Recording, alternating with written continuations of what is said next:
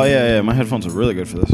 Oh. I had no idea you can use regular headphones on. Yeah, yeah, you totally can. It doesn't give you like the world's best sound. Sometimes it can be a little louder Feels in good. your ears than it is in mine, but No, this is good. we're all good. We're recording, just so you know. What? Just so you Alright. don't say anything All right, crazy. now let me turn on my uh, my di- my uh, my podcast voice. your pod, your podcast. Yes, how's it going, Anna? Is everything Oh all right? hi. Hi. Oh hi. Who am I speaking with today? Speaking with Mike Menendez. Mike Menendez, Yeah. going full name, Going nothing full name. anonymous on this one. doing. good. You were just telling me your Casanova woes, My Casanova woes. Yeah, and it was magical. it was magical. It was wonderful. I've never met a person so uh, in want to fall in love, and then like so uh, you're like a cat.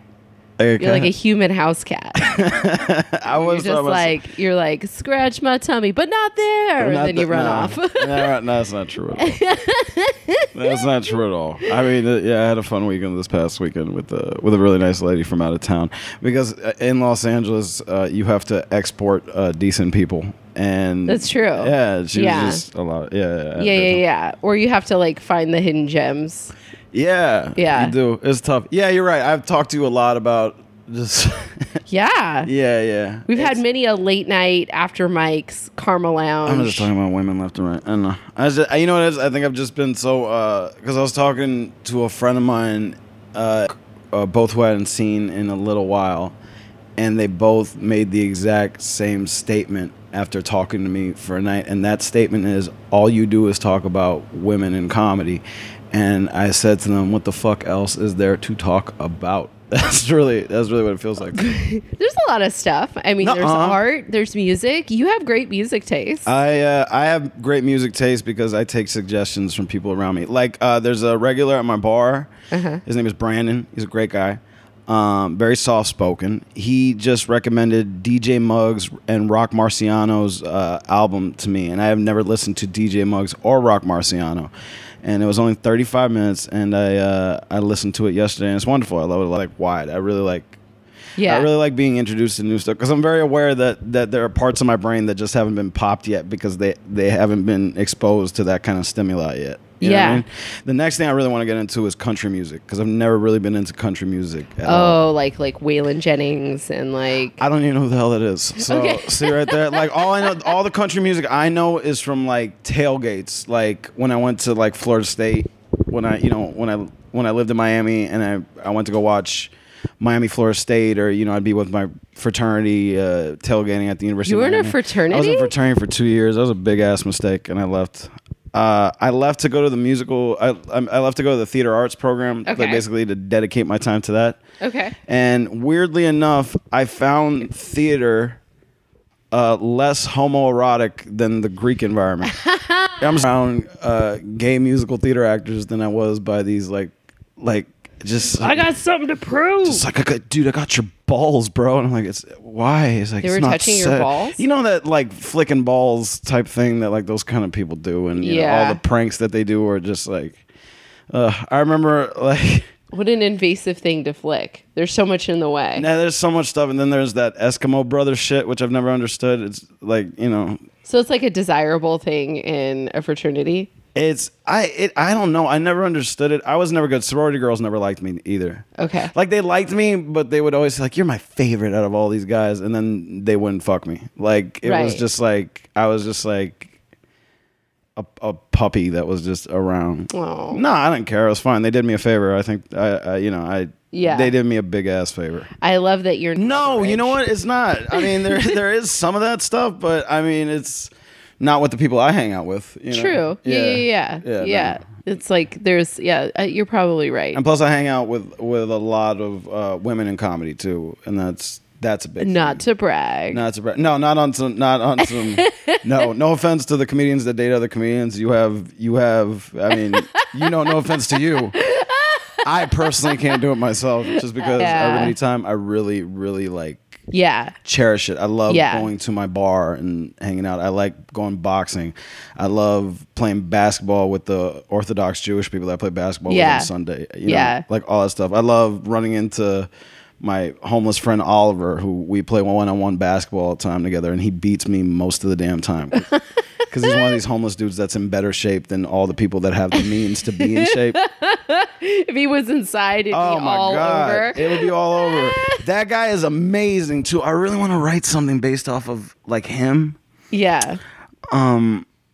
we, we were playing basketball one day and it was really hot outside and we went to the 99 cent store together because i wanted to pick him up some stuff because it was really hot and we were we got to know each other a little bit and you know he told me he had some kids somewhere and Oh, wow. he had he had a, he had a lady for 10 years or whatever it was all very vague and then at one point i said uh, i said so what did you used to do because obviously he's homeless and he doesn't do anything anymore Yeah. and he said uh, oh i was a writer No. yeah, no, no, but here, don't but wait for the end of the sentence. I said, uh, "What have you written? Anything that I might have read?" And he goes like, "Oh no, no, no, not in this life. In my past life, I was a writer." Okay. He said, "In my past life, I was a writer." And So what do you do in this life? How is Uh, I- he supporting them kids? I just really wanted to focus on that past life, frankly. And as it, so you wrote in a past life, he's like, yeah, but he, he just, and he got like really like sad. And he's like, it's really past life that I'm not getting paid for in this life. I was like, Jesus, that was like, it was the wildest sentence I'd ever heard in my life. he has past life, like Yeah. uh, the He same doesn't, kind of. he, he's not getting second life residuals from his first life. That was like, and, and I, I didn't even want to ask what writer he, writer he was I don't because want to know. I was like, Oliver, just- man, pick out as many Gatorades as you want. That was a great sentence. And I see the I see the dude around all the time. Actually, he, would- yeah, he's he's a really cool guy. I could see though that he's he's cool with me. He's really calm with me for some reason. I think Yeah. because he can kind of tell like I'm a little off and. He'll yell at people sometimes as, as they're walking by us. He's the f- that the friend did him wrong in '96 or some shit like that. Yeah. like you think you can get away with it, and the lady's like, "What? What are you talking about?" And I'm like, "Just Yeah. keep going. He's fine. He's not violent. He's cool." That's crazy. No, but he's an interesting guy. So yeah, I really cherish times like that. And Yeah. uh, and uh, also um, female comedians don't like me. That's so not true. No, you need okay. to calm your ass Okay, down. no, okay. It's- okay, okay. Oh my god. So yeah. how do you deal with surrender in your life? Like how do you experience that? Surrender. Yeah. What you mean? Just like Letting shit go. yeah. Uh, it's happened more and more for me lately. Okay. Um, because again, all the stuff we've been talking about, and and uh, you know, I went I went through like a bad, not a bad breakup, but like my first real breakup this year. yeah. and it was in the midst of a lot of confusion in my life and a lot of uncertainty. And I just went on the road more and more. Um, you know, I got to go to cool places like you know, San Francisco, San Diego, and I got to go home to Miami a, a couple weeks out of Oh, this year. fun. And the scene in Miami is uh, they're they're being really great to me in a way that I thought they would never be, just because I never started there. Um, oh, okay. so I can come back and do independent shows now, and people will show up. Like the people in Miami show up, and um, you know, I was gone for three weeks. A couple, like I got back a couple weeks ago, but I was gone for three weeks, which is the most time I've ever been gone from Los Angeles since I lived here Yeah. and I came back, and pe- I got the sense that people missed me. And Yeah. yeah, and I was like, oh, okay, I think I'll be fine. It makes I'm my better. heart so happy when I see you at the comedy store on Mondays Mm. because it's such a like wild, crazy environment. And when I see you there, I'm like, oh God, thank God Mike is here. Yeah. Even though you're like a live wire yourself, you're a ball of energy, especially in that environment. It just makes me feel like, oh, this is like, I feel safer in an environment that inherently feels a little insane. It feels insane. It feels Mm-hmm. at times the things that are said there feel malicious, but I, yeah. and I get it. It's kind of the uh, the breaking. d- Again, I was in a fraternity. I understand like the breaking down of one's psyche to Yeah. kind of fit the mold of whatever the place is itself. Mm-hmm. Um, the thing is, though, I go to the comedy store. I go to the comedy store. I would like to say two or three days a week. Monday definitely, Tuesday nights definitely, and then I'll pick another night. But I really, what I really like doing there is I love going and just sitting in the back and watching these headliners that cost like sixty dollars to watch on Yeah. the road for free or whatever. Yeah. Sixty dollars cheapest ticket Yeah. to watch on the road for free.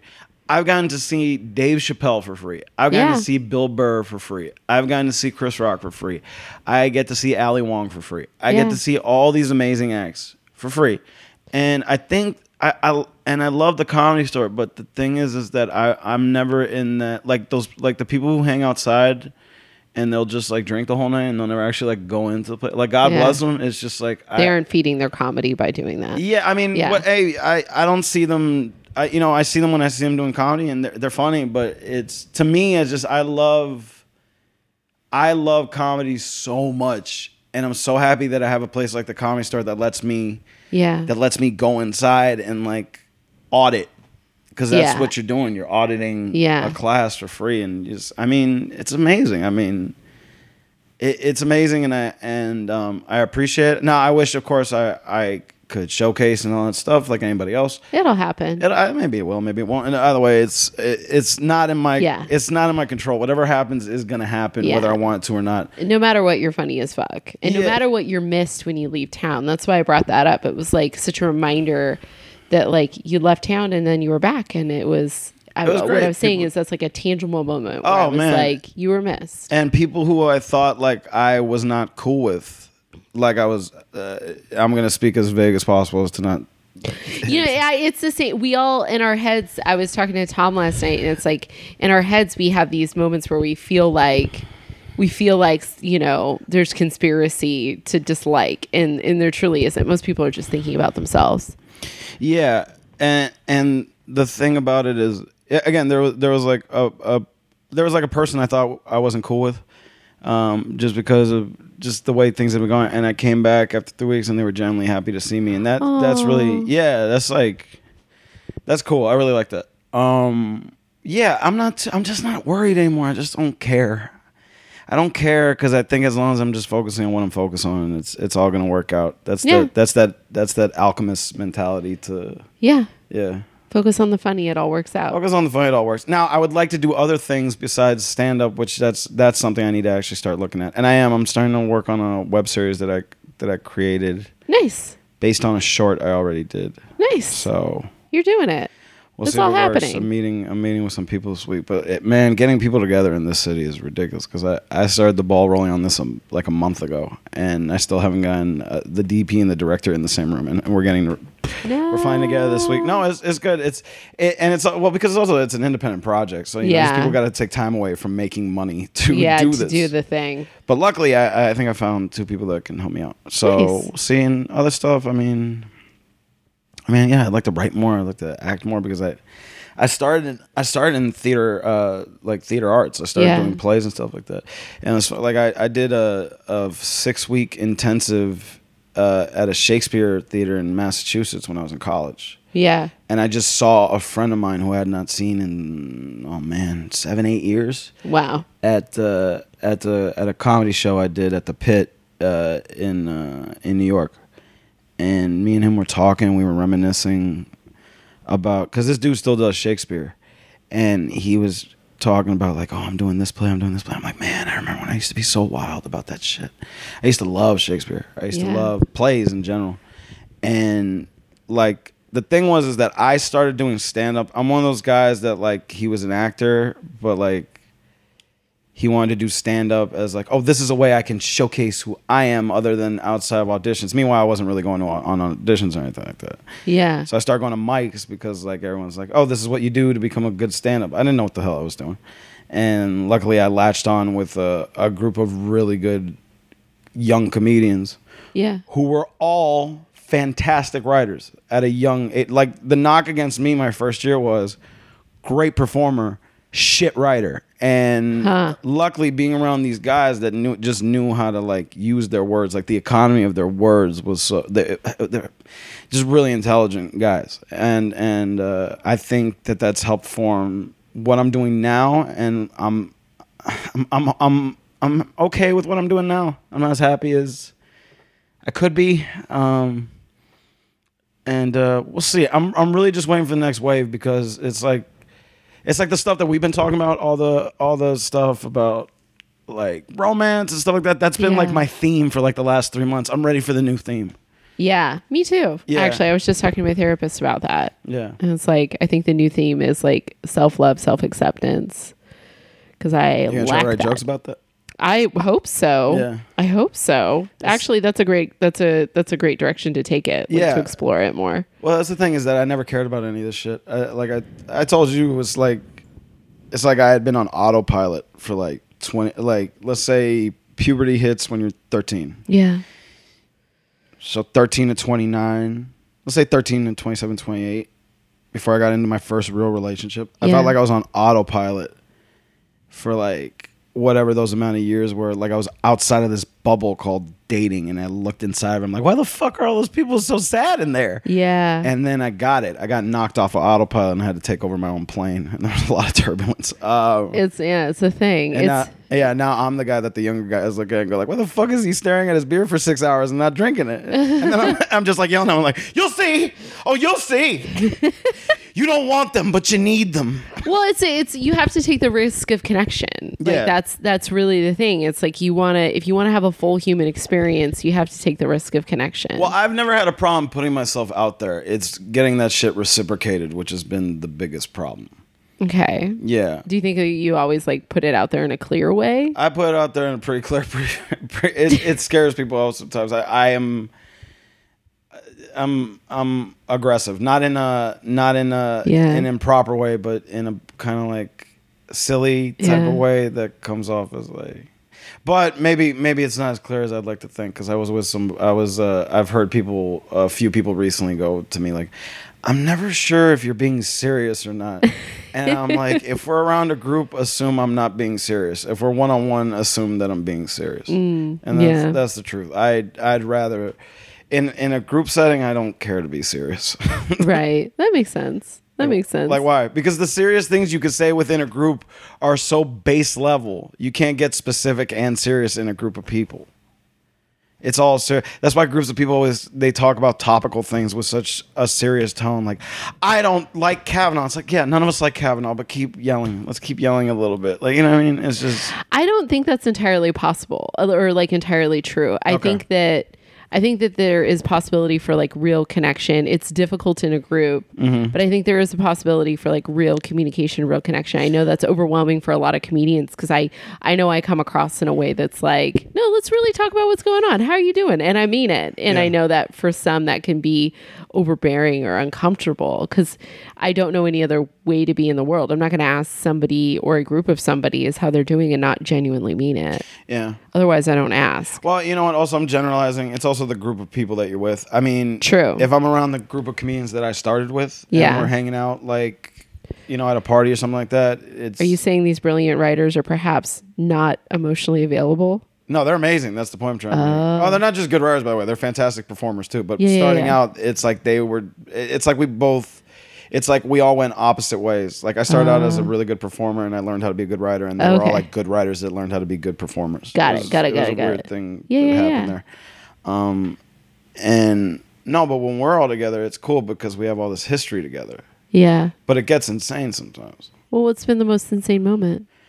I'd rather not say, but uh, it's you- you know what I'm saying. It's just it's fun. I love being around comedians. I really love being around comedians. But again, I very much cherish my non-comedy time. Okay. I love it a lot because I think I think it's I, I was just a reg. I mean, the reason I didn't try stand up for the longest time because I pretty much started when I was like 25, pretty Yeah. much, uh, was because I thought I can't be one of those guys. I'm too situationally like water cooler funny.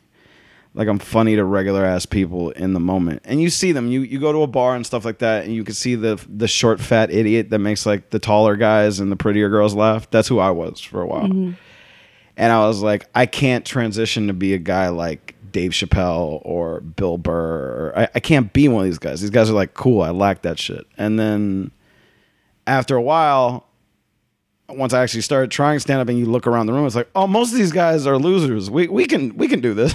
Yeah. It's yeah. not- you just see it after a while, and then it's it- yeah. And not to say I'm not a loser, but uh, I am unaware if I am one, and that's part of the key. So, with that decision in mind, like, how do you make decisions in your life? Um, decisions. What do you mean? Yeah. Like, how do you make decisions in your life? Either to start stand up, to do a thing, to not say what the most insane moment was. Like, how do you make decisions in your life? Well, to to me is uh, you know I I uh, my my my group's so cool. I just uh, that's those stories are for me. Um, but uh, t- well, the decision to start to do stand up was that I was always a big fan of it. I always wanted to do it. I think the first time I really wanted to do it was my grandfather. Uh, he had a stroke on a Friday, July. Let's see if I'm getting this reversed. No, yeah, July 12th, uh, 2002. Oh, wow. I remember the exact date because, and he was in the hospital and he was hooked up to life support. We knew he was pretty much going to die. Uh, July 14th, 2012, that's Sunday. My grandfather would, my grandfather would end up dying on a Monday, and we, we all knew he was going to die. Me, my dad, my brother, and my mother watched Robin Williams live on Broadway that Sunday, July 14th, 2002 Yeah. and we just laughed our ass off for an hour and a half, even though we were in the midst of this tremendous despair. Yeah.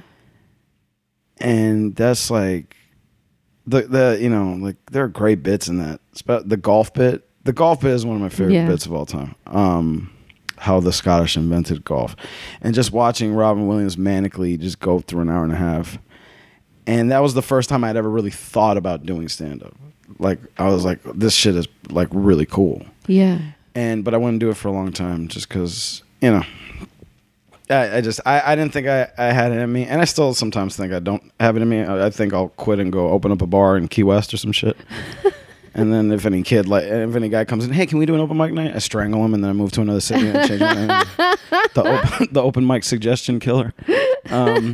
That's pretty fair because you want the sign of a struggling business is usually an open mic. It's usually an open mic. Yeah. Um, and um, yeah, I don't know. I just, I, it's like it's like after a while, if I want something, I will eventually be forced to do it if it's really what I desire. yeah. Yeah, that's that's really what it is. It's Okay. it's not it's it's usually not my choice. It's Just something, happens. It's something that I have to do. It's Okay. something that I like innately. It's something that's innate and will make me feel fulfilled. Like I, I when I was so before I started doing stand up, I was in Chicago. I was doing theater. I was at this storefront theater. It's called Oracle in Okay. in Boys Town. Um, and wonderful theater staff, wonder, wonderful play, wonderful director, all that. Um, I was in this play called The Accidental Death of an Anarchist. And it was Tuesday night. It must have been negative seven degrees outside. There was three people in the audience. Because again, it's like it's small. It's a small theater company. Yeah. So I'm in the first scene, and then I'm not in another scene for an hour, hour and a half. So I'm downstairs in the basement, which is their green room. There's no heat down there, so I'm in my my costume and then a big ass jacket Wow. by myself because everybody else is on stage. So I'm just by myself with my thoughts for like an hour. And Chicago has a huge rat problem. So a rat walks by me uh, in the middle of me waiting by myself. And I was just miserable because I'm like, there's three people up there. It's negative seven degrees outside. This rat walks past me. He stops and he looks at me. And I wasn't even scared because I was just miserable. And I looked at the rat and I said, Hey, rat, I'm going to do comedy. And if that doesn't work out, I'm just going to go back to my. Is this a real story? So the rat looks at me and he says, Cool. no, but the spirit is there. God damn it, The Mike. spirit is there. God no, damn that's it. real though. That was when I first started doing it. And I So- went, yeah, and I went to a place called uh, fuck Merkel's for my first stand stand up set uh, two nights later. Um, and it was horrible. Um, I had three minutes. I don't even remember what I talked about. Yeah. It was quiet, and at one point, I was looking in the audience, and I looked at a, I looked at some girl in the front row, and she audibly in front of everyone said, "Oh, don't look at me." And I was like, "I don't think this. I don't think this. I don't think this could have gone any worse." Uh, but it's it's funny because I think very much what brings you back to your second time is is telling. Because Yeah. I was like, I did horribly. Yeah. That couldn't have gone. I don't trust anybody who's like, I did great the first time Oh, I no, did stand. no. up Like, get the fuck out of here with that. Uh, no one believes you. No uh, one believes you. Yeah. Unless you did a unless you did like a unless you brought like five people with you to the open mic. I don't- and did other material, like a someone else's material. Yeah, that happens. I've Yeah. seen that shit happen. But I I was just like so I was like, I did it. I'm I was up there and I, w- I want to get good at this. Yeah. I want to get good at this because I think yeah. So um, whatever. Six years later, I'm Here still, you are. Still doing it. Yeah. What has been in the course of that, but also the course of like your deciding you had to have human connection, you know, that that's an important part of who you are. What have you learned about yourself? I've always I've always been able to have a level of human connection with just about everybody I meet. Meaning, Yeah, you know, you're very. Um, I'm sorry, I didn't make it sound like w- the way you identified your romantic connection as being a necessary. Oh, aspect that of yeah, yourself. that now. Um, I mean, I've always wanted it. It's just it never it never came about. And What was it? Fear? No, it was really just um, I don't know what it was. It was just I don't know. I I, I don't know. I think um, again, I think for the longest time I was just really great in group settings, where I kind of like perform for a group, and that was kind of beaten out of me by hanging out with comedians, because comedians will like beat you down until you kind of like go with what's going on. It's like if I'd be in a riff circle, everyone would have to stop because I'm not stopping to let anybody else talk. I'm just going and going and going and going, and, Yeah. I'm, and I'm I'm saying nonsensical, absurd shit that no one can actually riff on because it's not rooted in any type of reality. I.e., the rat looked at me and said, "Cool, have fun doing stand up." You know what I mean? So Yeah. uh, they they beat me down till I was till I saved all that shit for the stage. Huh. And that was a that was something at that Shakespeare company too. There, was- uh, the best piece of advice I ever got was from this uh, this acting teacher's name is they called him ABL. It was like Andrew, I think it was Andrew Boswick Leslie was his name. Wonderful teacher. Um, he he was a graduate of MIT and he was making a lot of money uh, doing engineering or mathematics or something, and he quit that to do theater. And Whoa. so he's very, but he's also like a very abrasive, like angry demeanor dude. But uh, he was really sweet to me. Um, and one time I was doing a scene, and I had been in the intensive for a few weeks at that point, and he stopped me and he goes, "Menendez, I fucking hate you." And I said, "Wh- I said, why? And he's like, I fucking hate you because when you're in the lunchroom or when you're walking to classes or when we're all just laying around and there's nothing to be said, you're like out there and you're funny and you're confident and you're doing weird you're jumping over rows of chairs like a like a hurdler and stuff like that even though you're like this fat guy like you're doing all this shit and then you come on stage and when you finally have our attention you become an eighth of what you are outside of stage. And that was the best advice he ever, I ever got from Hmm. anybody when it came to performance. Because I think that happens a lot, to, especially to, to comedians. You had misplaced comedy energy. Mis- I had that for years. Exactly. Yeah, like just all over the place, making people uncomfortable all the time. Oh, man. Yeah. I mean, I think that happens for a lot of comedians. You know the guys, Yeah. you know the guys that are really great in the parking lot, and then they get on stage, and it's like, well, now you have all our attention. What are you going to do? What are you gonna do with it? Yeah, and Yeah. thankfully, I think within the past, um, I'd like to say in the past two years, two years, I am now, uh, I now give myself more license on stage than I do off stage, as far as to fuck around and play and and like really, like yeah, that's like I'm like this is where I can do all the stuff that I want to do. Yeah. Yeah, and I think I think that switch is really important for people Yeah. doing com- I mean, what do I know? I'm not. I'm not. I like- think I- I'm not like 12 years in yet. But so take take this f- for what it's worth. I'm only four years in, and I Okay. don't know. I don't know, but I, I think what you're saying that resonates with me 100%. Yeah, absolutely. Mm-hmm. Yeah. Sometimes I need to like rev up with people because I'm such an extrovert. I have to like rev up a little bit before I get on stage to feel Yeah. comfortable. And I realize that everybody around me, they might not have that um, that need to rev up. So sometimes I'll like I'll take that sort of like sliding off of other people's interactions as like, oh no, they they don't they don't want to talk to me or whatever. And it's not true. It's that other people's needs are a little more folk. Uh, other people's needs are more insular, whereas mine are more exterior in a lot of ways. That doesn't mean I don't have insular needs, but and sometimes right before I go on stage, I just need to like be in my own thoughts. But in general, like human interaction for me is like a necessary part of who I am and what my comedy is. So I have to kind of like I have to kind of feel what's going on just to just to get in there. My therapist told me I'm an extroverted empath, which doesn't seem like a thing that is real. I was like, why are you making this shit up? Extroverted empath. yeah, that I can like feel what's going on with other people, but I also need to be Sounds like around a other car. people's.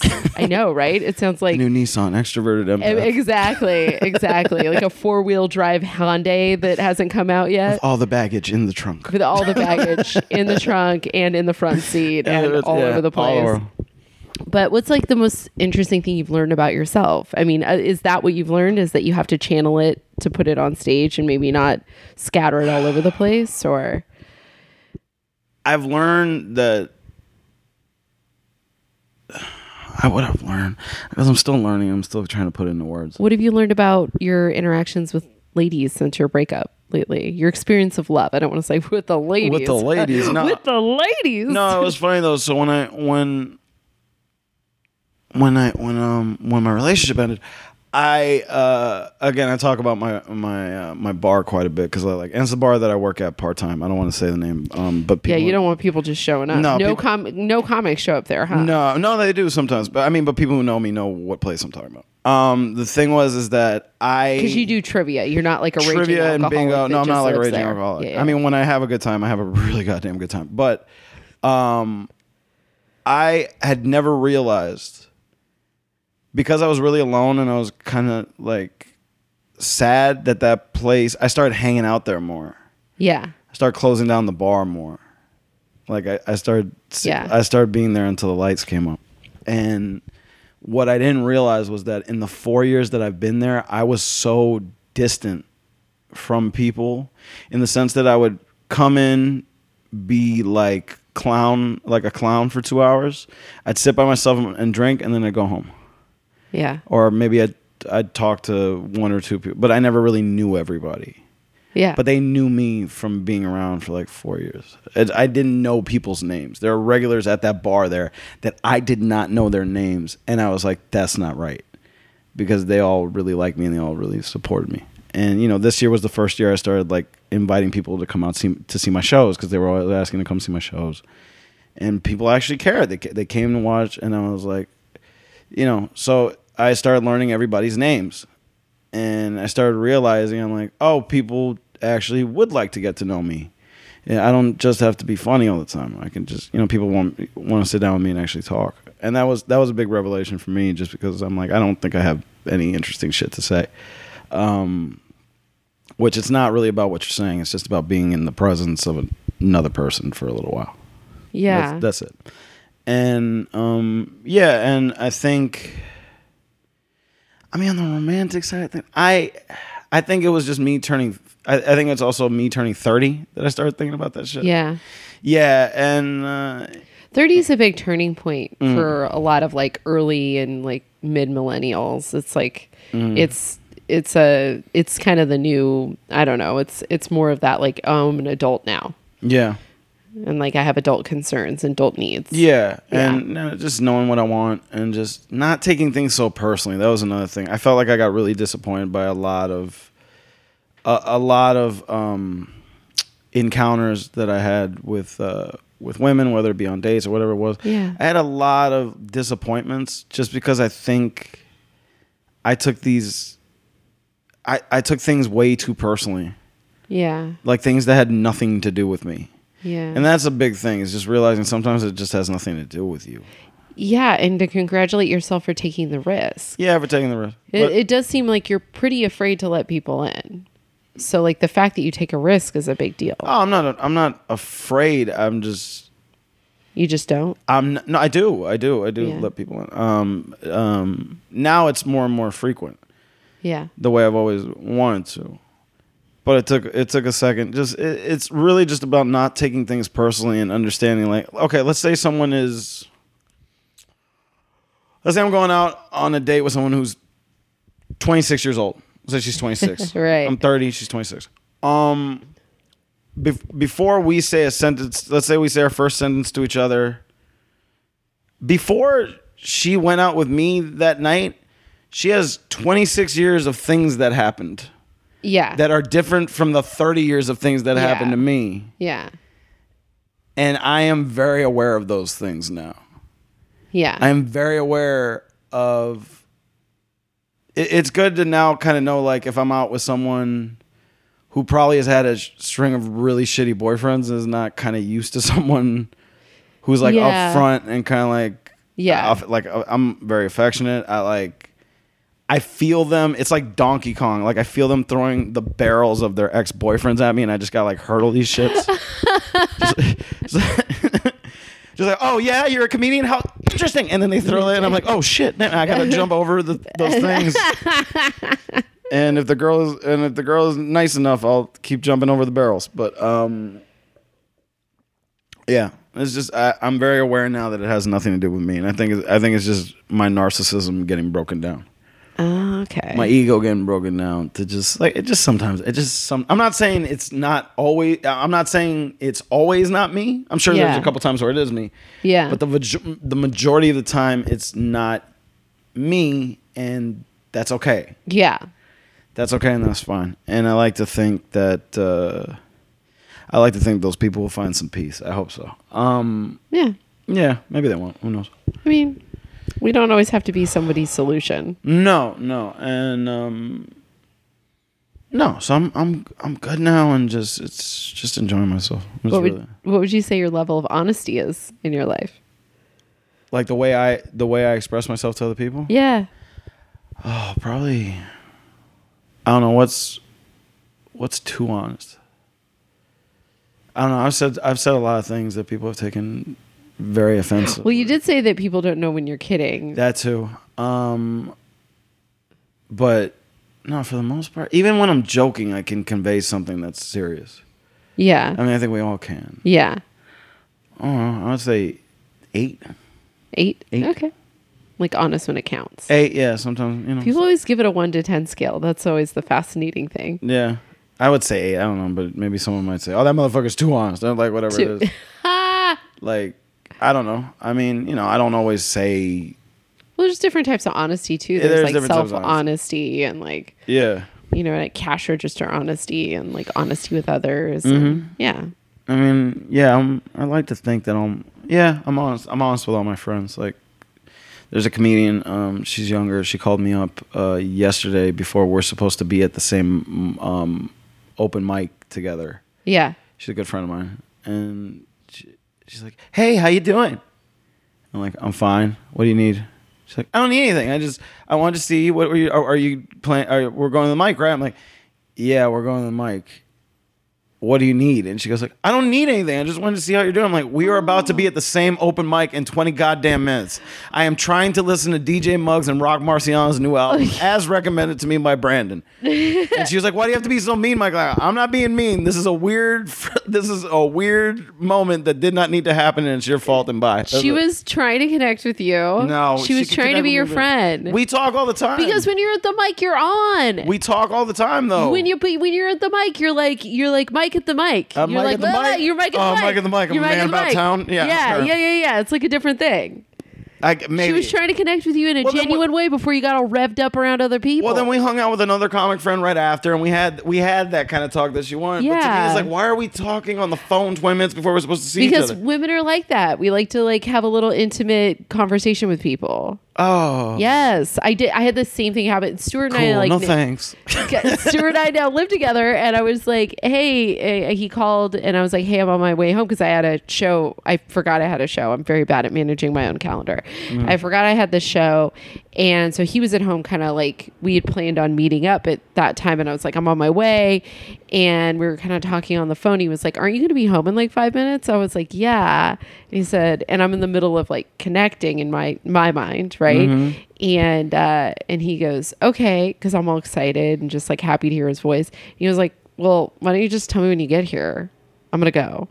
And I was like, uh, and he wasn't wrong. He wasn't wrong, but it did feel a little bit rejecting. but that's your boyfriend.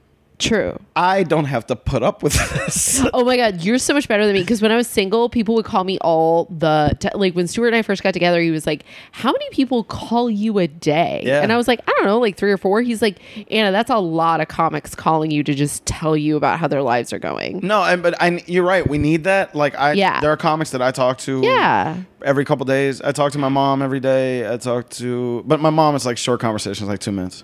That's cute. If we have nothing to talk That's about, so sweet though. Oh, my mom's my mom's great. Um, I have a friend uh, who I've known since I was a kid. She lives in Sing. Uh, no, she's in Singapore now. Yeah. She's a consultant. Um, she's gonna be there for like the next month. We text pretty much almost every day. My brother, I text Yeah. like two every two days. I think that gal was just trying to be your like closer friend. She was trying to take friendship. she to is my another closer level. friend though already. Like she knows that, and that's fine. It's just Then don't like, pick up the phone. Why'd you pick up the phone? I don't because I'm not rude. I wanted to see if she actually needed something. She didn't need anything. oh, just be like, hey, what's up? I'll see you later. No, I want to talk to you, but I want to talk No, to you. in I wanted to person. make sure that there was no calls like that ever again in the future. Oh my god! I was also just trying to listen to an album that a friend of mine like.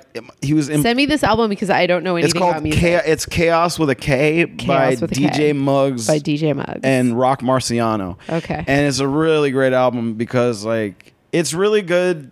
I like I like New York rap a lot. I know like New York rap isn't like the most popular rap right now, and I'm talking Yeah. about like old school New York rap yeah, with like like heavy guitar strums in Sure. the back, and you know yeah, it's bluesy and jazzy and stuff Yeah. like that. Um, like I, I love that type of stuff. I still like Action Bronson does that kind of stuff. I love Yeah, yeah, Action yeah. Bronson and Joey Badass, like those kind of people. And I know the new stuff is like trap drums. Everyone loves trap drums, but it was good to like just listen to a dude because Rock Marciano is like a forty year old rapper, so he's like love actually it. really great at rapping. I love it. Yeah, and and just the beats were just amazing, and it was cool to just sit down and like one of the songs. It's called White Dirt, and there's this amazing guitar strum that happens every couple of seconds in the instrumental, and I could just picture like Jimi Hendrix like behind Rock Marciano as he's rapping, and it was just. Mm. And smooth. meanwhile, you're getting a call. Hey, how's it going? hi, how's it going? The exact opposite of rap. Uh, do you want to hear the dulcet sounds of a white woman's struggle? Exactly. That was funny. Hi, white woman here. I have to ask you, are you comfortable where you're sitting? I, didn't love ask this you that before. Okay. Because love you this. can lean back on that. That Oh. I just want to make painting sure the will not- headphones don't get off the. no, you're good. And the painting will not fall on you. Ah, okay. Um, you're fine. We're all oh, it's we're all cool good. paint. It's- That's uh somebody you probably know, and I cannot remember the gentleman's name off the top of my head, but he's a friend of Stuart. Is a comedian? He was, He was. and then he went a little nuts. Oh, Apparently. I don't know. Yeah. Anyway, No, I um, would have remembered this name. I don't know what the name of the painting is, but we call it Stuart and I call it the sound tree because it looks like a tree made of sound. I like it. I like the colors. It's really pretty. We got to hang it up. What's your It's favorite too big. painting? My favorite painting. Yeah, do you have a favorite painting? Oh, that's a really great question. Um, I know mine, obviously. That's why I asked the question. it's a Degas painting where um, a woman, like a teacher, is all in black, and she has a uh, I don't know the name of it, but she has a an umbrella in her hand, and she's sitting next to a ballerina that's kind of sitting how you were sitting. So she's sitting like this, but her wow. head is between her legs. Yeah, I know this painting. Yeah, and that one to me it speaks to the like the struggle of perfection. And and I should know the name of this painting. I had a like a print of it in my uh, house for a really long time. I got rid of it when I when I made the decision to do comedy. I got rid of a lot of my physical possessions and that was the one thing I got rid of and I kind of regret that. It was cuz the frame was impractical. I should get another version of it. Mm-hmm. But that to me feels very much what like my human experience is is like a search for perfection and um, like a critical because they're not they're connected to each other but they're not there there's eh, there's a criticism to the to the way the woman in black is sitting and she's kind and she's accepting but she's not taking no shit Okay. either and there's this this ballerina who you could just tell is exhausted and I, I really love that painting That's good. yeah, I, I like. Um, I just uh, PBS just did a documentary about Basquiat, and I there was a painting. I watched the documentary like twice to get the name of the painting, but there was a painting in the middle of it that I really enjoyed, and they never put. That was like the only painting in the documentary that didn't have a name. So I wonder if it was untitled Um, but I, I really do enjoy art. I wish I had. I was told in college that uh, by a counselor because I have pretty pretty severe ADHD. Uh, it fucks with. It's why it takes me so long to memorize my own jokes, and um, and she said that because of that I shouldn't take art history and it's like a gr- college regret that I didn't do that I took film history and I knocked it out of the park and I'm so glad that I saw all those great films and now I know how to watch movies in like a critical and um, an intelligent way. Sounds horrible. It does. It, it's kind of it's kind of like nerve wracking because like uh, we went and saw Sorry to Bother You, and I took a deep breath because that's just right that like wheelhouse of what I really enjoy, and um, and I I took a deep breath and I said that might be one of the best movies I've ever seen, and Stewart said simultaneously I'm so upset right now, and I was like that's because the movie did its job. You're supposed to be upset right now Yeah. and um and he was just like oh like kind of like experiencing himself but i do i do wish i knew more about art what's your favorite painting My favorite painting is uh, and it's in the Chicago Institute of Art. And uh, I liked the painting before I saw it, and then I saw it, and it became my favorite painting, just being in its presence. yeah Nighthawks by Edward Hopper. Do you know Okay. Nighthawks? It's it's one that I think everyone knows. They just don't know the name. Yeah. It's so it's this painting of a diner. Uh, ju- it's just outside the diner, and you can see the whole diner from the outside. But you're Yeah. cle- you're clearly street level. yeah yeah yeah And it's bright. yeah And everything is dark outside. And there's four people. Yeah. There's the attendant. You know what I'm oh talking yeah about? Mm. i know exactly yeah That is my favorite one. Hmm. It's just amazing. And I think it's also just like the type of life that I live and I really enjoy my I really enjoy being it's a world It's and a we world. get to and we get to live in that world it's I really like being a self-described nighthawk. I really like that a lot. i love that I don't know who I am in the painting yet. I can't tell. There's four people and I can see myself being either one of them. maybe you're all of those people I might except for the pretty lady with the red lipstick. I'm not her. I think i'm the ballerina and the critical teacher Ah, there you go. you I- know Yeah. i think you can be both Yeah. sometimes you're the floor you never Sometimes know you're the floor. So- exactly. Edward Hopper. There's a. I was never. Um, my mother is a huge Mark Rothko fan. okay You know Mark Rothko. yes Uh, the play uh, Red was about his life. The Tony Award winner. He basically. I never liked him. My mother loved him, but she she he just looks like it's just like fucking squares to me yeah because it is he, he basically paints like just squares but the, the the they're very vibrant colors within the squares and i didn't like it up until i went to lakma and there's one of his that's orange and white yes and i know exactly the one i go there all the time and just Yeah. and right in front of that painting We should be museum buddies. you want to be museum buddies Yes, I'm i down. fucking love it. i know wa- every, I know every square inch of lakma by now though i need to go to like to the modern art museum oh yeah, I actually haven't been to Lockman in a really long time, but Okay. I've been to like um, Mocha is really good. i've never been to mocha Oh, Mocha's great because it's they're trying to be the high art museum in the city, and they just it's fascinating. They just got a new curator, and he's more of the like New York schmoozy with famous people kind of stuff, and so the LA art community is kind of up in up in arms. A really great way to experience LA art is to um, because of our history and because of like Latino artists were overlooked for so long, especially in this area. Um, a great way to do like a fun outdoor museum tour is all of the like notable 50 or 60 year old murals in Los Angeles. They just knocked one down. This it's a lot of there's a lot of this is a great art city, but it doesn't it's always fought for that that art and culinary culture are two things that Los Angeles has really fought for because it's not it's never been considered such. It's always been second rate to New York. Always. really mm-hmm. i would never think that Yeah. But um have you been to the Broad?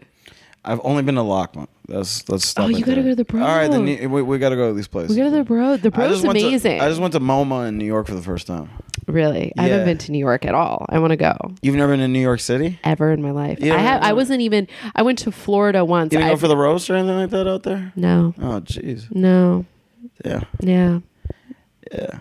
I should do something in New York. I did like. I'm I, sure if I go out there, maybe the I don't know. I don't know. I did. Well, I did like nine shows there in a span of two weeks, and then everything else was just like kind of hanging out with my brother, and then going to mics here and there, and nice.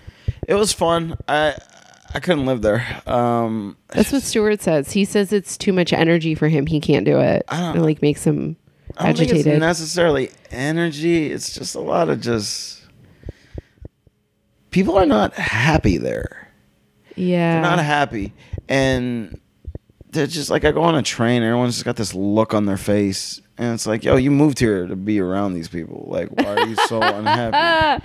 Go back to Wisconsin, motherfucker. Well, I mean, people in LA, I mean, there's two things that you have in LA. You have unhappy people, openly unhappy people, Yeah, and then but- you have people that are like desperately seeking happiness. That's why there's a crystal store on every corner. Mm-hmm. So, like, those people look just as dead to me as the ones that aren't happy. And I think that there's like a wide spectrum. oh in no, but to me, between. to me, I get why people in New York aren't happy.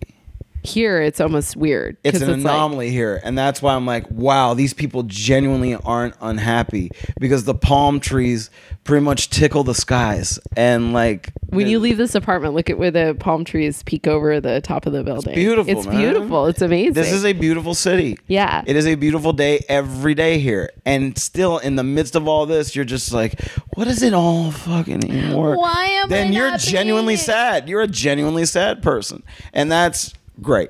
I love I love being around that.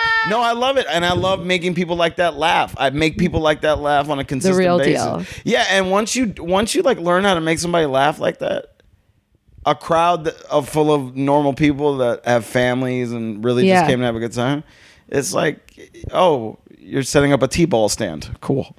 Let's let's hit t-balls here. yeah, it's fun. It really feels like that sometimes. Yeah. And yeah, because I, you know, I remember there was a, there was this guy at my bar uh, that he had seen me for a couple years, like two or three years, and he he's been going to the bar for like fifteen years or whatever it was. Yeah. older guy, and he goes, you know, Mike, uh, I like you. I think you're a good guy.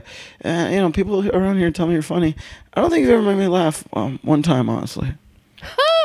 So over the next minute and a half, I just started ripping off like eight non sequiturs and doing weird object stuff with the bar. Like I, you know, take a spoon and make it in a, treat it like it was another object. Whatever. I just went really fast because I took what he said as a challenge. And at the end of the minute and a half, he was just like, "Okay, you're funny." And I'm like, and I'm like, I think, and it, was, and it was like, I think he actually has thought I'm funny. He just wanted his own private show. And I'm Yeah, like, maybe. I'll give you your own private show, sweetheart. There you go. Uh, men ask that all the time of me, of women, female Yeah. comedians. They'll be like, "Oh, you're you're a comedian. Uh. Say something funny," and it's like, "I'm a." I, don't, It's it's so I always tell them, "Well, do you have money? nice. How much money you got? How much money you got? in How your much? pocket? mo- uh, how much money you got? And we were talking about that the other day about because I've heard a lot of uh, female comics tell me, um, "Man, I never get, I never get asked for sex after shows." and Oh, shit like yeah. that." But you, you said, Yeah. Oh, yeah. Mm-hmm. yeah, Yeah, I've it's uh, yeah, definitely because comedy, comedy and martial arts were two things that um, allowed me to feel self confidence in a genuine way because I have a deep sense of like self. I have deep self esteem issues the way most comedians do Sure. um, and uh, so comedy and martial arts are things that I feel my most uh, powerful and beautiful doing, and that in turn always led to like just random hot dudes just being like, "Oh hey, what you doing?" I'm like, "Get what you what are you talking about? What are you talking about?" Because any in any other context, you wouldn't. It's because I could do something they can't do, Exactly. and they know it. I know, but I think for some reason, I, and I keep hearing this idea, and I don't know. But it is a masculine thing. Well, to I know, do but that. I don't, I don't know if it's necessarily the truth or it's just the kind of guys that these women like to attract. Because they're True. just like men are they don't like a funny woman. It's like I love funny women. Yes. yeah, you're mine. Yeah, you're Love you're going funny for the ass women. wrong ones. I know. I mean, I, I think I like maybe I like unintentionally funny women, and that's a different side. Like like ladies who I just like, like I'll say something, and they'll get like this really mean look on their face or something like that, and then they'll just go "Meh," at me, and I'll be like, oh, that's funny. You know, That's whatever. you. You like a woman you could provoke. I like a lady that could pr- that could provoke me too, though. It's Uh-huh. it's, it's got to be a fair fight, and usually they win. Uh, they win most times. What's one thing you'd like to change about yourself? I wish I didn't bite my nails. Me too. That's it. I stopped biting my nails in my um when I turned 30 actually. And then recently I got really really exhausted doing my day job and I started biting them again to Yeah. stay awake, which is not a great buy some gum Valenzuela. I, that's a. I'm, I There's fu- a uh, there's this st- there's this stuff called Manalva Stop on Amazon, and it tastes like Oh, it's I bitter. can't. I it's not. It, I can't describe it. It's like I like bitter stuff. That's the thing is I've bitten through some of that like bitter stuff. I like weird flavors Uh. and like this is different. It's like I would put it I would put my hands in my mouth when I first tried it and I would be like ah and I have to tell you that I went through a big emotional experience when I first quit biting my nails because there was so much energy that I was spending on that activity. And when I had to just sit with my feelings and not like sit with my thoughts and not just like gnaw on my hand, it really, I remember sharing about it in meetings, being like, this is stressful. It feels like I'm quitting smoking, but it was just my nails. Yeah. I mean that that would be a small thing I would change about myself. a big thing. I don't man, I don't know. I know I'm asking you serious questions. I guess I don't know, man. I mean That's I, the name of the podcast, though. It's 12 questions. Some of them are serious. some of them are very serious. I know. I was not expecting that. Sorry about that. I thought we would we were talking about the the film I was promoting that I'm not in. That's not actually a film. Um I have nothing to promote, so what would I, why why would I think this would be anything but this? You asked to be on this I podcast, Mike. did, I did not ask. You asked me and you I said asked me. No. what- you did ask me. I did, but edit that part out. Because I just wanted to have a conversation with you you. just want to. You could just come and hang out. What do you think? of the I didn't place? know that. What do you think of the place? Were you ever here before? It's I quaint. Moved in. yes, I've been here before. Yeah. Not much because Luke's an asshole, but it's. you should just like come over and hang out with me, and then I'll go over and hang out with you. and then yeah, you can come over anytime. But the the serious part, Critique my roast con pollo recipe. I wish sometimes I had uh that I didn't jump on people so fast. in what way? I've had people like for instance the other night um I was I was uh, going into my car after being at the bar and this this lady who was a friend of a friend kind of started chastising me.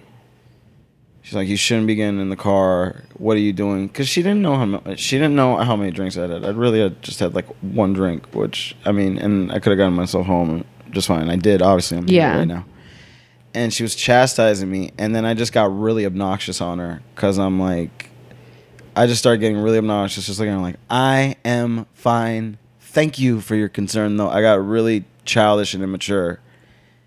And then I went in the car and I went away. And then two or three days later, my friend was like, You were very rude to my friend. And you said something. You said something to her that I, I thought was pretty offensive. I'm like, what do you mean? He's- And he said that I said a word to her that I, and I don't remember because again, this, th- this was like such a short little interaction. Yeah. But he said that I said a word that like, and I I don't remember saying it, but I apologized anyway. Yeah. Yeah, I wish that sometimes I didn't lose so much control of myself that I that I wasn't aware of people's feelings in the moment. And not to say that she was correct, but I'm also not correct in that moment. Yeah. Do you want to be right or do you want to be happy? Yeah, exactly. Yeah. And uh, you know, I hope I hope she forgives it. But then again, that's the side of me that's like I don't I you know maybe it's not all me. Yeah. I It's don't- okay to be a big feeling person too. Yeah, you no, seem I'm- to feel really big. I feel big, but it's just it's it's it's it's seldom reciprocated. Uh, Not everybody feels big. not everyone feels big. Yeah. Um, I feel big, and it's I know It's for okay. some people it can be like it's okay. It's fine. we get along great because we're both like yeah. two big feeling person. Well, see that, and that also is uh, what I've been talking about because I've never been one uh, to date within my own culture. Me neither. Because I've always felt like a weirdo. Like Cubans are always kind of Cuban women always made me feel very weird. And strange yeah, about myself. Latinos are. I'm never. I'll never be. I'm like that uh, scene in Selena. I'll never be. No. I'll never be Mexican enough for the Mexicans, and Yeah, I'll no. never be white enough for white people. No, and I, And you know, somewhere in between. You know what I think it is too is just that my dad. Uh, so my dad, it's also the the the tax bracket of Cuban that I was around uh, as compared to Crazy rich Cubans. like my dad. I mean, yeah, really well off Cuban Yeah. people, but my dad was uh, my dad was like dirt poor, and my mother was like lower like lower middle class. okay. That and then they got together and you know they wu tanged up and they became this great couple Hell yeah. and uh, but they worked really hard. And my dad has darker features because the side his side of the family way back when is from Lebanon. Mm-hmm. So I'm around kids that don't have that kind of father in their house. Like they like I went to an all boys school where a lot of the guys' fathers had gone to that all boys school. My dad went to shitty ass high school like a shitty ass high school in Miami. Yeah. And thankfully he put me through there, but it was just like so I'd be around these women that were just not like the women of my family, like what I was accustomed to as far as like they were all very uh, taken care of and, and all gorgeous, but they made me feel like a weirdo for having like this sort of like like s- like street fun. Like I don't need to go to a nice place to have a good time. Yeah. Like while a lot of kids in high school, so I went to the all boys school, and you know everybody hung out with the girls from the all girls school. My boys all went from middle school, who I'm still friends with to this day. Um, I really only have like one or two guys that I kind of talk to from my high school. Yeah. But all the guys from my middle school, uh, you know, it's three guys that I always talk to. And what you know, instead of going out to a like a Miami, you know, eighteen and under club or whatever, you know, because they have places like that in Miami yeah. or getting our fake IDs or whatever and going to club space and spending like sixty dollars or whatever it is.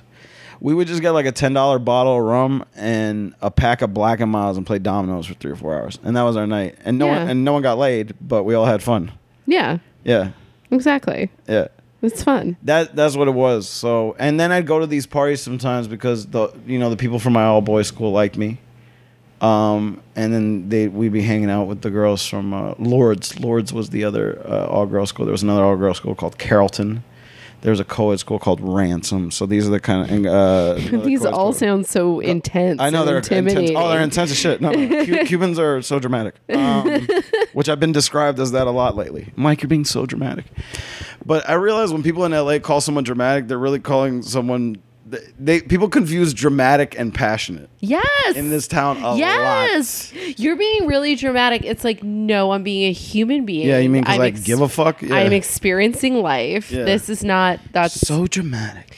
that's, yeah. you. Their parents didn't hug them enough. Oh my god. The thing is, is you were, you were hugged. I wasn't hugged enough, but I was hugged quite. a I found, I found a way, I can't hold that part of me back. I'm passionate about no, no, everything. and I'm not gonna Yeah. lie. I I've been hugged a lot, and I hug a lot. I yeah, hug a you do. lot. Yeah, you do. Yeah. It's always like welcome to. You're like one of the few comics that can like just run up and just like hug me and Yeah. like put your arm around me, and I'm not. I don't think to myself, what are you doing? It's good. I want everybody to be okay. Like, for, Yeah. for instance, uh, I went to my bar the other day, and there was a girl that I, you know, I uh, I went home with a couple nights, uh, a Yeah. couple years ago, a couple years ago. Yeah. Uh, but we're still we're still cool and stuff Yeah. like that. And I hadn't seen her in a in a minute. yeah. And uh, I think she's got like a boyfriend now. She's cool. She's doing good. She had longer hair. And I saw her in the booth, and she was just like Mike. And I ran into the booth, and I stepped on the cushions and everything, and hugged her like really hard. I didn't Ah. even think. I just went in for it. And she was really happy to see me, and that's a lovely moment. And how many like? Cause I hate all these people. There's nothing that bothers me more than someone talking shit on someone who they once li- like liked or Yeah. had affection for. You know how many people I Yeah. hear just like my ex-boyfriend, what a piece of shit, or that one guy I went home Yeah. with, what an asshole. And the thing is, is that it. I, I heard this on a on another podcast. Uh, cogn- t- these guys were talking about cognitive reframing, which means taking a negative experience and real and Yeah. understanding the value in it Yeah. so yeah, maybe this person broke up with you. Yeah. Or maybe you guys drifted apart. But does that take away that those guys, you, you, you had some Yeah. kind of love for this person at some point? May- Maybe you just find out you're not compatible in that way. Then and you're that's fine. friends. No, I'm starting to learn, man. I see this Yeah. shit left and right. I mean, it's, I'm seeing it left and right. And Yeah. I- it's it's tough, and I think the thing is that if you're friends before any of that shit goes down, Yeah. then that's a great way to keep that going. exactly. because that's something I learned from talking to my mother. Um 'cause because I asked her. Well, I asked my dad that. I asked my dad. I asked my dad. I was like, I was like, you know, with with so many men your age leaving their wives for, you know, like y- young girls and shit like that, and just Yeah. getting divorced in general. Like, what keeps you and my mother together? Because I asked him because I want to know. Yeah. I want to know for myself as a man what what not the secret, but what what the practical reasoning is Yeah. and he said before my before your mother before before she is the mother of my children before she is my lover before she is my wife your mother is my best friend and that to me was that to me was the most telling part and i think like i think people rarely like get to really know people before they shove it in them nowadays and True. and uh i personally love I personally love uh, what, what's that? Uh, what's that Steve Martin joke? This is one of my favorite Steve Martin jokes. He goes, uh, Oh, we were talking about this. the yeah, we other were talking day. about that. Yeah, He- yeah, yeah. He goes like, you know, I don't like doing the one night stand thing. I think, call me romantic, but I, I think you should get to to know someone and, uh, you know, frankly, be friends with them before you use and degrade them. that's that's because that's the thing. Because even when even when you switch that relationship up, you can always go back to that first part. If you were Yeah. really, if you were really friends, you can always go you back can to that always go first part. back. Yeah, yeah, yeah. But I think the thing is, is that people like to carp- like put people into categories. Like these are my friends, and these is this the people that I Yeah. fool around with, and that's and they rarely put the two together. And frankly, putting those two together, I think, leads to more happiness and sustaining relationships. Now, I personally don't know that myself because I've never been in a relationship with someone I was friends with first. So You'll probably get there. Now that you're no, that's what. especially- I'm, but that's what I'm looking for. That's Yeah. my point. That's what I'm looking for now. Yeah. Um, and uh, we'll see. But also, I'm traveling a lot and everything like that. So it's, it's gonna take a real angel to stick with me through all this. You never know. Like you never know what's gonna happen. We'll see. No, but it's also how I feel because I I switch I switched over. I You switch- never know when you're gonna just uh, point your hips directly at somebody and Oh, talk. Oh my god! Did I do that? on- did I- No, you t- you told you told me that's how that's you were one of the first people to accuse me and Stuart of Oh, dating yeah, before yeah, we ever yeah. dated. Yeah. You were Yeah, like, the "Are you too? hips. Are you too fucking?" I was like, "No," and you were like, "Are you sure?" like you didn't buy Well, it because you thought you thought he didn't like you. I didn't think. Yeah, I didn't. Think I he was like, so you. interested. I was like, so you. And this is for people listening. It's like he's not interested in me. That was my response. It wasn't no. It was he's not interested in me. What are you talking about? Crazy. Very, very interested. Well, now I live with him, so Yeah, I think it's working out. Um, I think it's working out. but uh no yeah you could kind of tell it i mean you don't know because you can't see it because you're you're in it yeah, uh, and I'm also like really obvious, like that yeah you were you were- super obvious. yeah but it's also just the way a person and i've understood it this year for the first time physiological responses to someone being in a room yeah. Mhm. very strange It's that line from my so-called life. is that what is It's uh, she says uh, Claire Dane's character says, um, uh, "My body just knows when Jordan Catalano's in a building." yeah Yeah, i know it's this crazy m- might be the only rewatchable part of that whole thing. and it's calming It's calming. it's calming yeah. yeah I don't know. you might not get you might not get everything you want out of that person but True. it's still nice being around them. yeah. yeah. It's like that. Uh, to me, it's like, and this this is something. This this is not my joke. In relation to me, this is someone said someone said something about me. It's just like, you're just you're just a Hulk looking for a Black Widow to turn you back into. Banner. That's so I'm funny. just, I'm just trying to be funny all over the place, and I just want a lady to be like, "Hey, big guy, hey, hey,", and then slowly I turn back into the guy, and I'm just like, like, "I just want to play with beakers and be quiet." Stupid. That's it. That's just what I want. I just want to stop being green and big and thrashing. well, speaking of being green and big and thrashing, like what how do you experience forgiveness? Forgiveness. Yeah. Like the concept of Mm. You don't seem to be like a person who holds grudges. No, I've I, I've had people who I feel have done things that they shouldn't have done Yeah. after me being like completely transparent and I do hope they're doing well. I don't want to I really don't want to see them again. Um but yeah.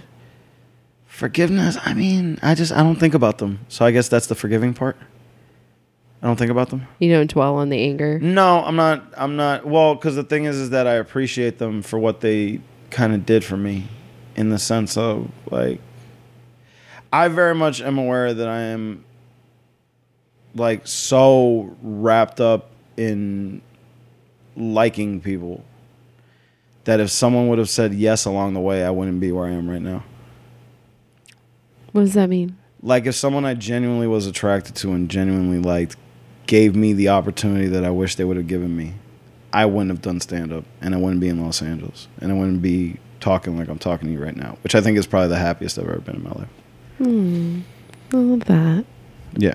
So it's just all about like all the stuff that all the stuff that they the stuff that I learned about myself cuz that's that's the thing. I mean, more so than heartbreak than being with someone and then you two break up. I think a worse feeling and maybe because it's been it's happened to me more is something that was full of potential that never even got off the ground. Yeah. Like someone putting a stop to something before anything actually happened. Hmm. Yeah. That's that's not a funny that's not a fun experience. No, No. But uh you know because that's just outright rejection. There's it's just- no, well, there's no chance. It's technically not rejection because I, well, I mean, it is rejection, but it was. It's like it, like little things happened, and then there was never a next step taken, even though there was like a lot of trust built up. Hmm. And uh, again, that's the friends into yeah, that that usually happens in that category. Um, but I'm fine with it because every time, like, I learned a lot about myself in those moments. Um, yeah.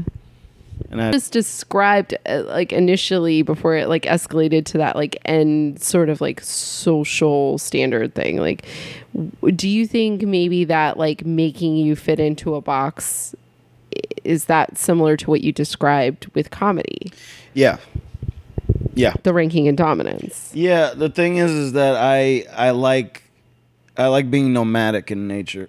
Like Yeah. I, I like I love going to the east side and doing shows there, and I like going to the comedy store and getting up there whenever I can. I like going to the Improv. I like going to Long Beach. I like going to NoHo. I like Me too. West Side. I like going everywhere. Yeah, trying every different type of audience. Yeah, because and I think I think I think a lot you know, and God bless them. There are a fair amount of people that only stick to one place, and Yeah. by by all means, if if you found a place that's comfortable, luckily, luckily for me, I've never really been a darling in any of those scenes. Yeah. I'm not, I'm not, I'm not considered anything.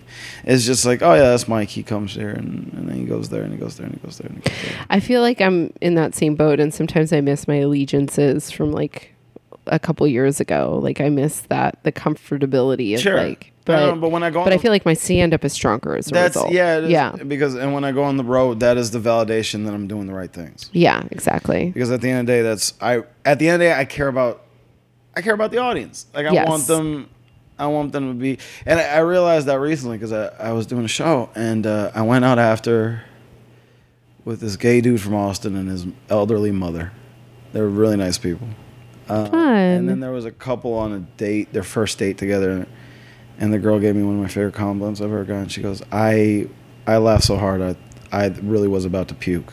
And it was like, cool. So we were at the, we were at this place called um, Woody's across the street from Zany's.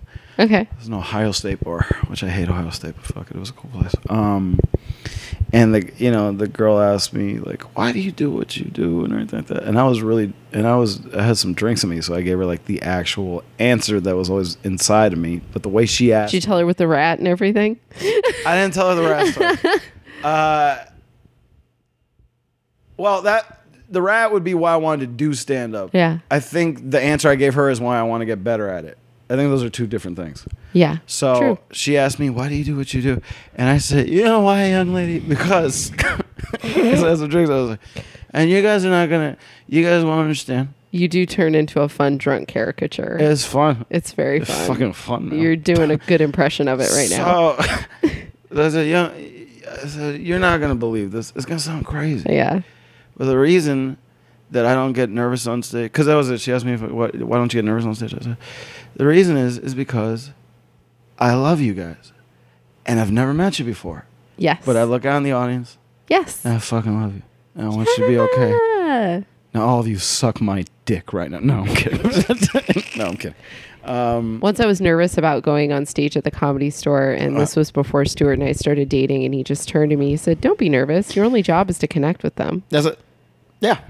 And I was like, Really? He's like, Yeah, Well, because don't worry about Mm-hmm. anything else. Yeah, because I I I think the thing is is that a lot of people the the reason that they they get scared to bomb is because they're not really thinking about the audience. They're thinking about themselves. Yeah, they're thinking about the booker in the room. They're thinking about everybody, you know, Yeah, they're thinking it's about all- impressing their friends. They're thinking about themselves, but they're not thinking about the audience. It's all bullshit. and It's not. Yeah. Worth, it's not worth anything. And No. I think I, I heard Jerry Seinfeld say it in this like this series, this interview he did with. Uh, it's on Spotify. If you look up Jerry Seinfeld, okay. it's like the only because his actual albums aren't on there. It's just one like interview. that he Interview. did.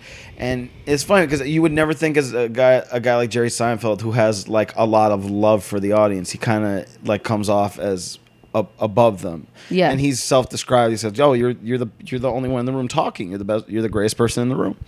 But even he told the guys, just like I- you know, you got to find.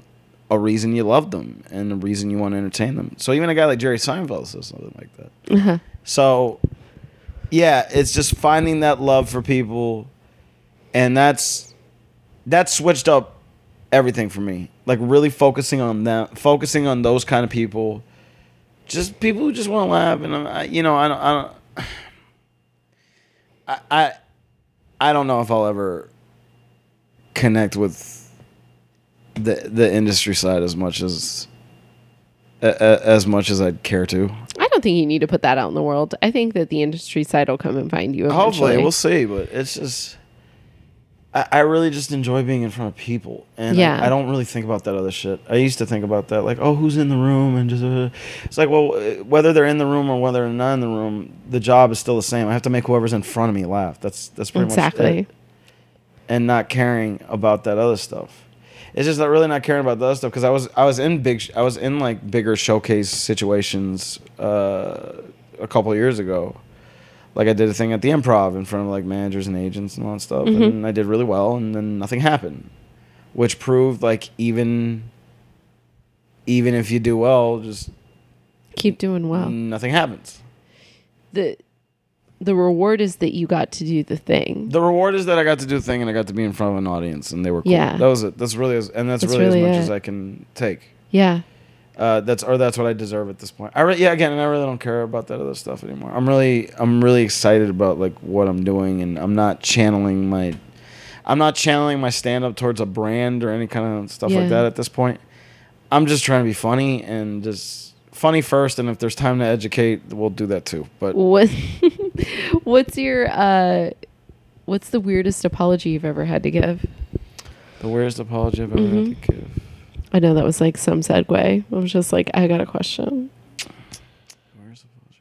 You already talked about an apology, apologizing for something. For a Yeah, word that you wasn't didn't no, say. that wasn't um. Did you call her a cunt or something? No, no, I wouldn't Oh. call the person that. Uh, I mean, uh, I'm not gonna say never. I haven't been pushed to that brink, but um, I would like to think never To mean it. to mean it. Um, um. ah, the weirdest apology I've had to give. Shit.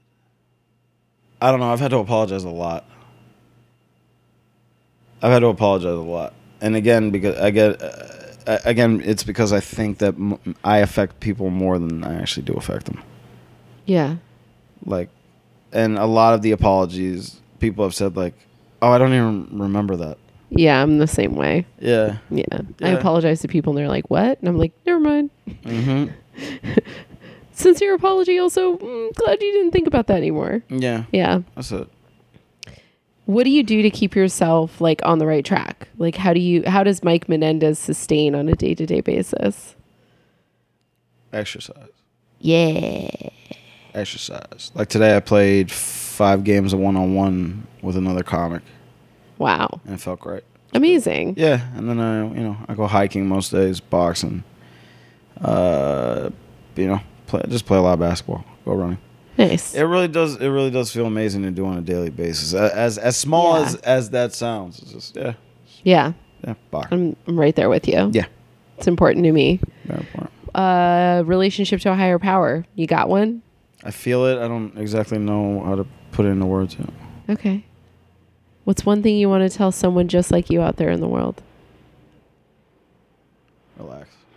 Relax. Just relax. Ah, I love that. Just relax. I love that. That's it. That's all my questions. That's it. Yeah. That was twelve questions. That was or- or- 12 questions and a little bit more because I had follow ups. It follows. Yeah, Okay. I always have follow ups. All right. Do you have anything else you want to say? Uh, no, No, no, nah. it's fun. No, this was fun. Thank you so much for doing this. Hey, I, I asked to be on this. Yes, so. you did. yes, you did. And you were like, "What?" I hate how you put that shit out there. Just like this You- is this is a favor episode. you No, guys. it's not a favor. It sounds like a favor episode. No, I I never think anyone wants to do these episodes because they are Uh-huh. serious questions, and so when somebody expresses interest, I'm like very excited. Honestly, I'm honored that you expressed interest Mm-hmm. in doing it in the podcast. I didn't think it was something you would want to do, of course. because it's a lot of deep questions. I've had comics come on here that I've asked to do it and they hate it like immediately where Uh-huh. I've never been able to release those episodes because they don't want to be asked vulnerable questions. Mm-hmm. So I'm like so honored that you got vulnerable and that you asked to do the podcast. This is a huge honor. It's not like that. Oh. I wasn't putting it out there like that. I wasn't No, trying I'm to like kidding, I'm marin kidding. you I'm or kidding, I'm anything. like kidding. Stop. Yes. I'm not being serious. I apologize. I've had to do this apology a lot recently. I'm sorry. I'm not. I'm just joking. I'm I know, but you sorry. love getting my goat like that though. I like what? You love getting my goat like Getting that. your You- goat like You that? love putting me on. And I I'm like, like- wait, what? I like getting pe- a lot of people's goats. Um, I know you like to get a goat. especially ladies' goat. you Jesus you Christ. enjoy, you enjoy a you Yeah, enjoy. it's You, you once gave me one of the best compliments. You once told me I looked like Marissa Tomei one night. You were Yeah. like, "You have a very Marissa Tomei look right now." Yeah, and I was yeah, like, "Oh, okay, Yeah, there you that's go. a good compliment." that's a good ass comment. Marissa Tomei still looks good. I know, right? Yeah. I wish I could say the same for me. I'm You kidding. look so good. I wasn't fishing. I wasn't fishing, but I like what I caught. Yeah. Thank you. Okay. um, what is uh where can people find you? Um, I'm performing around town. I don't have my schedule in front of me right now, but I mean, for, Yeah. for the next month, I'm kind of just writing new shit, and then I'm gonna be in San Francisco November 17th through the 20th doing shows around town I love that. Do maybe they can find out about that on a Instagram and stuff. Yeah, Website, At- Instagram. at, Mike the Menendez on Instagram. Mike the Menendez. It wasn't taken, obviously, because it's douchey. So Mike the Menendez. Mike the Menendez on Instagram. Yeah. Okay. I love that. That's amazing. Okay. Um, and if you uh, want to get a hold of me, you can find me at annavalenzuela.com. You can also find me at Anna V is found on Twitter and Instagram. Um, on Facebook, I don't post much anymore because let's be honest. Check out Crisis Comedy if you're in town. Uh, we have a monthly show. It's the second second Thursday of every month. Um, but Mike, if nobody's told you this today, I love you. I told myself that this morning, but thank you for being the second one. And Not if a you're person. listening this today uh, and nobody's told you this, we love you. We Bye. love you.